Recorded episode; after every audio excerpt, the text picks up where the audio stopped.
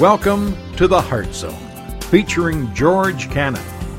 This broadcast is a time of teaching and encouragement from Curwensville Christian Church. For more information, we invite you to visit us on the web at www.curwensvillechristian.org. And now for a message from the Heart Zone. Here's George Cannon. All right, guys, what I want you to do is I want you to turn in your Bibles to Colossians chapter 3.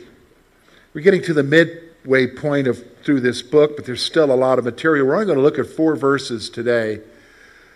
And I have been really amazed as I've been going through this letter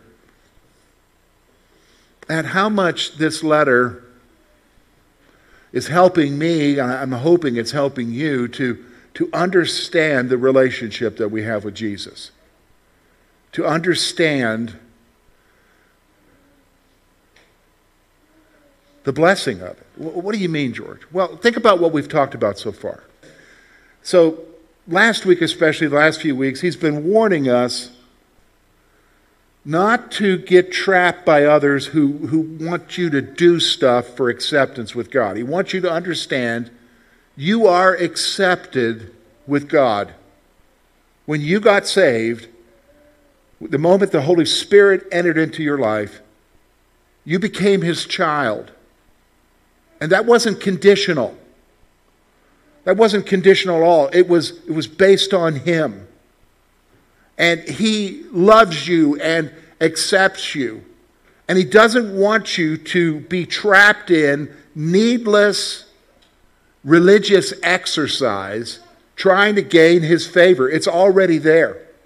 In fact, what he wants you to understand is that he gave you a new life. And so today, especially as we look at these four verses, you know, I've read these verses many times through the years. I've even taught on these verses in Sunday school, but it really opened my mind this week to exactly what he was talking about here. He wants you to understand who you are. And the new reality of who you are and he wants you to live out of that. Do, do, do, you understand what I'm saying? For, for most of us, when you talk about who are you, you're going to say, oh, I'm saved. But what does that mean? I'm saved. Well, I'm forgiven. Okay, what does that mean?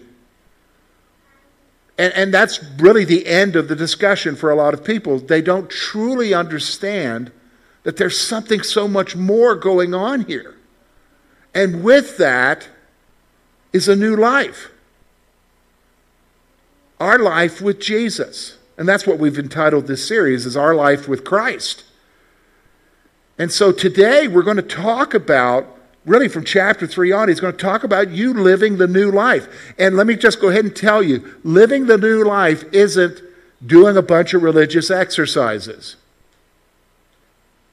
But you got to have a, a starting point a starting point. And that's what we're going to look at here. So, what I want you to do is, I want you to look with me we're going to focus on verses 1 to 4. And then we're going to talk about living the new reality. Here's what he says he starts off with a question If then you were raised with Christ, seek those things which are above, where Christ is, sitting at the right hand of God. Set your mind on the things above, not on things on the earth. For you died, and your life is hidden in, with Christ in God. When Christ, who is our life, appears, then you also will appear with him in glory. Now, again, these are four verses Typically, if we read them, we kind of pass over them. We're like, yeah, what's he talking about there? Yeah, I'll just go on. I'm not getting anything for me today. Well, actually, there's quite a bit here. And so, what we're going to do is we're going to break this down into two sections. We're going to talk about verse 1, just the question is kind of addressing the new reality. So, we're going to remind ourselves about the new reality about who you are. And then, verse 1 through 4 is then part of that, second half of 1 through the rest of 4 is going to talk about the new life you living the new life. So let's take a look at it. So let's start with that first question. He says this If then you were raised with Christ. That's the truth. You were raised with Christ. How's that happen? Well, two things. First of all, number one, the old you died with Jesus Christ. The old you died with Jesus Christ. I know it's a popular thing right now in Christian culture to say that you still have the old nature and you got to fight the old nature and the old nature dominates you. And, and some people just give up because it seems like the old nature is it. I'm going to tell you the scripture makes it very clear your old nature died. Well, why do I still sin, George? Why do I still have these desires? Well, you inhabit a body of flesh that you've trained or has been trained by our culture, our world, your family in sin. That's why when we say to someone, you know, I often say to somebody, don't go there because if you do that, you open yourself to a new reality. Meaning, like, don't go there with a drug because when you take that drug, you open yourself to a new reality. Don't go there with pornography because if you do, you open yourself to a new reality and you can't go back. You've now created, you've opened up a level of a monster within you and the desires of your flesh. That's why one of the wonderful things about going to be with Jesus later on is you get a new what? Body, right? Because the old one disappears. Do you understand? You'll be perfected later on. So he wants you to understand the old you died. So with that comes the reality of what the question is saying. Look with me. Here it is. First of all, let's look at Romans chapter 6, 3 and 7 to understand this point. Here's what he says. Or do you not know that as, as many of us as were baptized into Christ Jesus, were baptized into his death. Therefore, we were buried with him through baptism into death, just as Christ was raised from the dead by the glory of the Father. Even so, we should walk in newness of life. For we have been united together in the likeness of his death. Certainly, we also shall be in the likeness of his resurrection knowing this, that our old man was crucified with him, that the body of sin might be done away with, that we should no longer be slaves of sin. For he who has died has been freed from sin. This is the reality. The old you, you've been freed from the power of sin. So here's the, here's the point. Here's the second thing. Through salvation, you've been raised up to a new life. Through salvation, you've been raised up to a new life. Now, here's the reality. Here's the spiritual reality. If you want to write this down, as a believer, nothing has a hold on you. Well, wait a minute, George, you don't know the addiction I'm struggling with. You don't know the battle that I've been having for years in this one area. And it seems like it's got a hold on me. I'm telling you, listen to me, as a believer in Jesus Christ, nothing has a hold of you. Do you understand? You have been set free. Now, does that mean you stumble and go back to the old habits? Yes. Yeah, that happens, doesn't it? Take an alcoholic who, who's dry for a long time and then something happens and they, what, fall back into it. Those things happen, right? But the reality is ultimately, with a believer, you've been set free from that. The power of sin has been broken in your life. The old you has died. That's the reality that he wants you to understand. Now, let's go back to what he said last week. Remember what he said when he talked about don't rule your life by religious exercises and a whole bunch of man made rules, he was trying to get you to understand that those very same rules, while they have the appearance of spirituality, do nothing to deal with the desires of your flesh. Because you can have your act all in control, but you still got the same desires to do the wrong thing within you. And you look good on the outside, but on the inside, you're a mess. He's trying to get us to understand it's not outward actions that change you, it's Jesus who changes you from the inside out. And the reality for that to take place, the old you had to die. So therefore, you've been raised up with Jesus to live a new life. Why do you think he gave you the Holy Spirit? The Holy Spirit lives within you not just to convict you of sin, but that's the reason why He convicts you of sin, is to what? Get you to get away from that. Not just so, as some people would say, to have an experience. That's really a selfish motivation to have the Spirit of God within you, right? So that you can have an experience. No. It's so that the Spirit of God changes you and prepares you for what's coming later on. And we're going to talk about that later. A lot of us have no clue as to what's coming later on and why we should be living the way we should be living now. And he's going to bring that out for us in the rest of this passage. So, this is the new reality. The new reality is you're a new person. Will I still look the same in the mirror? Yes. But the essence of who you are is different. You're a new you. This is the reality that he's trying to express to you. And because of the new you, he wants you to live a new life. So that's what we're going to focus the rest of our time on. So let's take a look. Here's what he says. Look at verse 1. Seek those things which are above, where Christ is, sitting at the right hand of God. Now, our English translation doesn't bring it out very well, but that whole aspect of seeking is the whole aspect of you moving your entire being, your mindset to achieve a desire. I think we understand that, right? You ever wanted something so bad that you would do whatever it took to get it? You ever been there? I mean, you planned your day or you planned your week or you planned whatever for years trying to achieve that one thing, right? You were seeking after it, right? You had a mindset to seek after it. So here's what he's saying you need to develop a new mindset.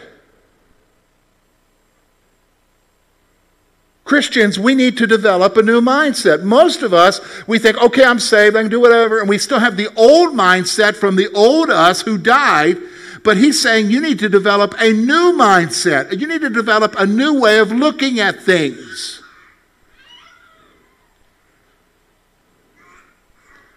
It's going to require you changing your mind. Now, how do we do that? Well, Scripture tells us. Romans chapter 12. Be not conformed to the image of this world, but be transformed by the what? The renewing of your mind. How do I renew my mind? You renew your mind, in other words, in another epistle, he tells us, through God's word, through the relationship. He changes your mind. Once you change your mind, Romans chapter 12, verse 2 says, then you'll be able to prove what is the good and acceptable, perfect will of God. How many of you want to know what God's will is? Don't we all? How do we do that? Renew our minds to understand how God thinks. So we got to change, we got to have a different mindset, which brings us to the second point here. You need to pursue the things God wants for you. That's what he's talking about here in verse 1. He says, Seek those things which are above, where Christ is, sitting at the right hand of God. Now, I think it's interesting that he would note that. Why? Because in in 1 John chapter 2, it says, My little children, I tell you not to sin, but if you sin, you have an advocate. Jesus Christ the righteous, our, our propitiation for our sins. He's, he's interceding for us. Where? At the right hand of the Father. So, guess what? You're to seek the things that God wants for you. Now, let me just stop for a moment. We, because of our church culture, automatically think that what God wants for us is for us to do these religious exercises. Why would He tell you to seek the things He just told you not to do? there's actually something so much more to the Christian life than all of that other stuff. Look, listen, David, Psalm 37, the steps of a good man are ordered by the Lord, and he delights in them. God has something for you, and he's taking delight in your life. So the reality is, is that I need to develop a new mindset, which means I need to pursue the things God wants for you, for me. Do, you understand what I'm saying? Now, let me, would everybody agree that we kind of have an idea that God, whatever He wants for us, is probably for our best, right? That's actually the struggle we have sometimes, isn't it? Because we sometimes develop the mindset that what we think is actually better than what God wants for us, right? Been there, been there, done that. Didn't go well. But you and I need to develop a mindset where we seek and pursue the things God wants for us. Here's, here's a third thing. We, we find it now in, in verse 2. Look with me at verse 2. Set your mind on things above, not on things on earth. Here he's talking about perspective. Now, this one may actually open, open something for you as we talk about it. Here it is. You need to see things from an eternal perspective. Can I tell you what is typically happens with George? Especially when stuff goes wrong. Besides me panicking, here's what I do I just start thinking doom. Oh, doom. Everything's going to be terrible. Why did you let this happen to me, God? I do that. Why are you doing this to me, Lord? Why? Because I'm viewing everything from the perspective of who? George. But look, he just told us to develop a new mindset where we seek what God wants for us. So, therefore, I need to start having a perspective that sees things from the eternal, that sees things from the perspective of God. Now, when I seek that, it doesn't necessarily mean he's going to answer it because sometimes very terrible things happen. And there's no way to understand. So, for instance, I mean, a lot of you know that when I was a 20 year old, 1986, my dad was murdered. Now, I have wrestled with God for a long time in my earlier years about that. There is no conclusion that God says, well, this is why. But the eternal perspective says, But in spite of that, Lord, I have you. From the earthly perspective, the world's ending. So you need to see things from an internal perspective, which means if I'm going to do that, here's the second point you have to stop seeing things from an earthly perspective. You have to stop. That is a, choice on your part. That's what he means there in verse 2. Set your mind on things above, not on the things of earth. But let's be honest, that's where most of us are at, isn't it? That's how we operate.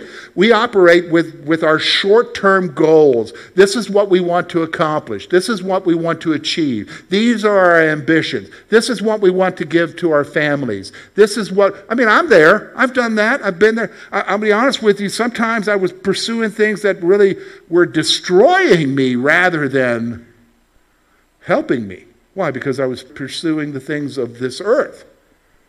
This, this is the reality. You have to stop seeing things from an earthly perspective. You are a new person. And you understand now that there is a different dimension to things. Doesn't everybody understand that now? It's a dimension we can't see or, or feel, but it's a spiritual dimension. God has something for you. And, and that's the reality. You have to stop seeing from the earthly perspective. So then he brings up, then he brings up verse 3, the key thing to you and I understanding the new life. Look with me at what he says, verse 3. For you died, and your life is hidden with Christ in God. Now, it's interesting, this concept here you died, and your life is hidden. That, my friends, is actually conveying a truth that I really can't resonate with because I'm not a gardener. How many of you like to garden? You love your gardens, right? Getting ready for your gardens, all right?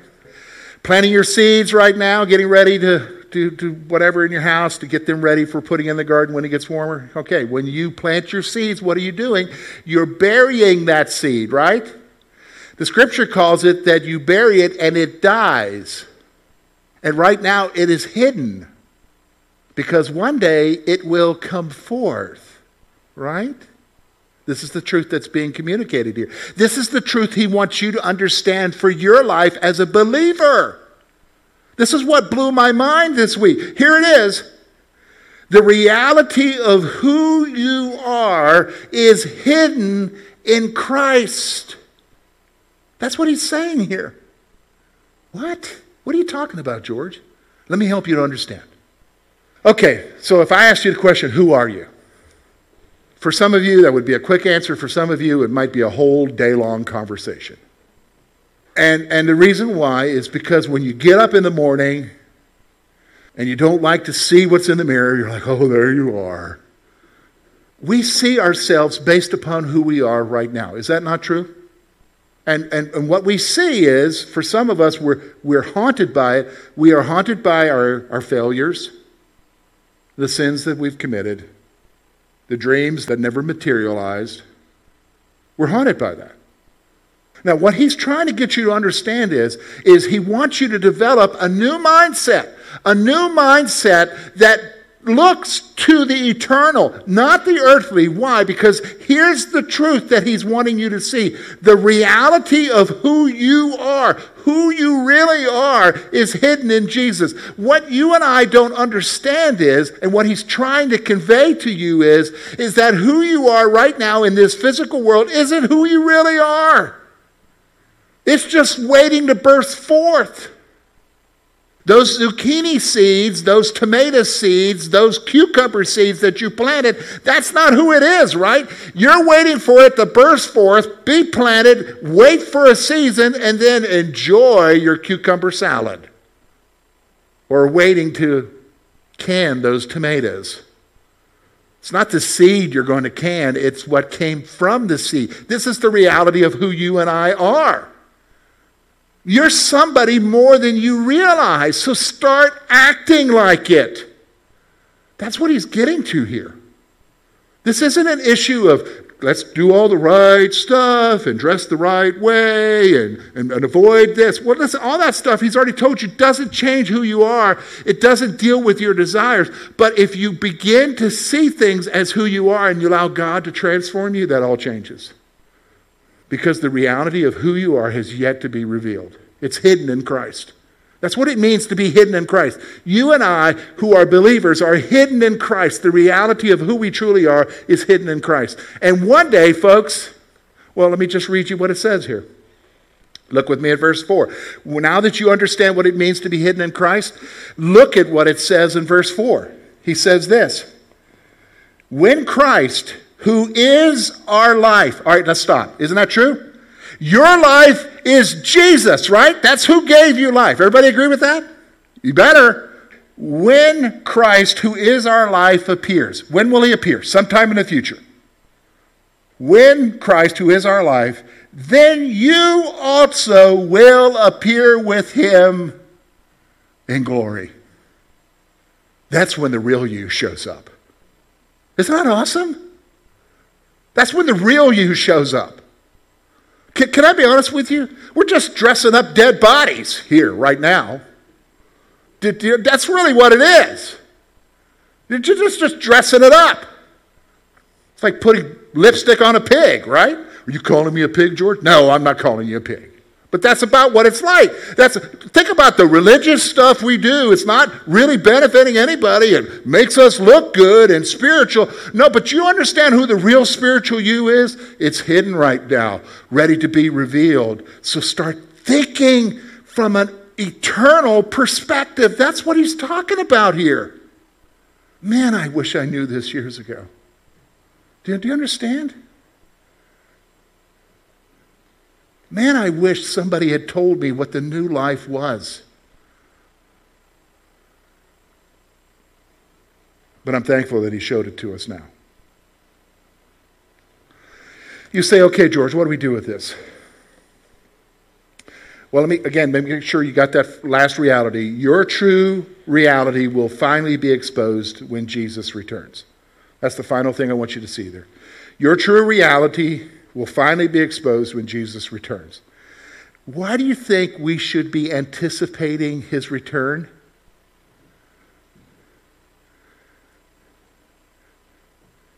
It's because we finally experience what true freedom is.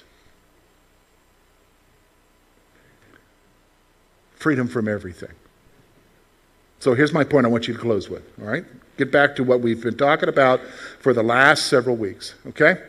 Here it is, because as we go along, this final point becomes begins to materialize more and more in our thinking. We begin to understand it more and more. So even after today, as you understand what he's talking about today, this final point is actually going to make more sense. Here it is. You have to decide to get serious about your relationship with Jesus. You have to decide. And today, after what we've learned today, it's, it's when getting serious about Jesus is changing the way we see things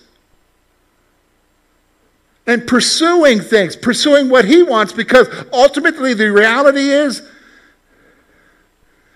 I'm somebody in Jesus, and who I really am is going to be exposed one day. Isn't that awesome?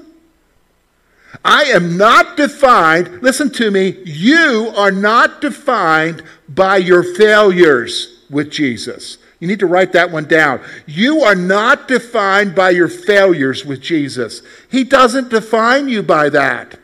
When you go with, to be with Him and you're in the New Jerusalem, He's not going to be walking by in the street, hey, saying, "Oh, isn't that that guy who did that, or isn't that that gal who did that?" No, he's not even. That's never even going to enter into.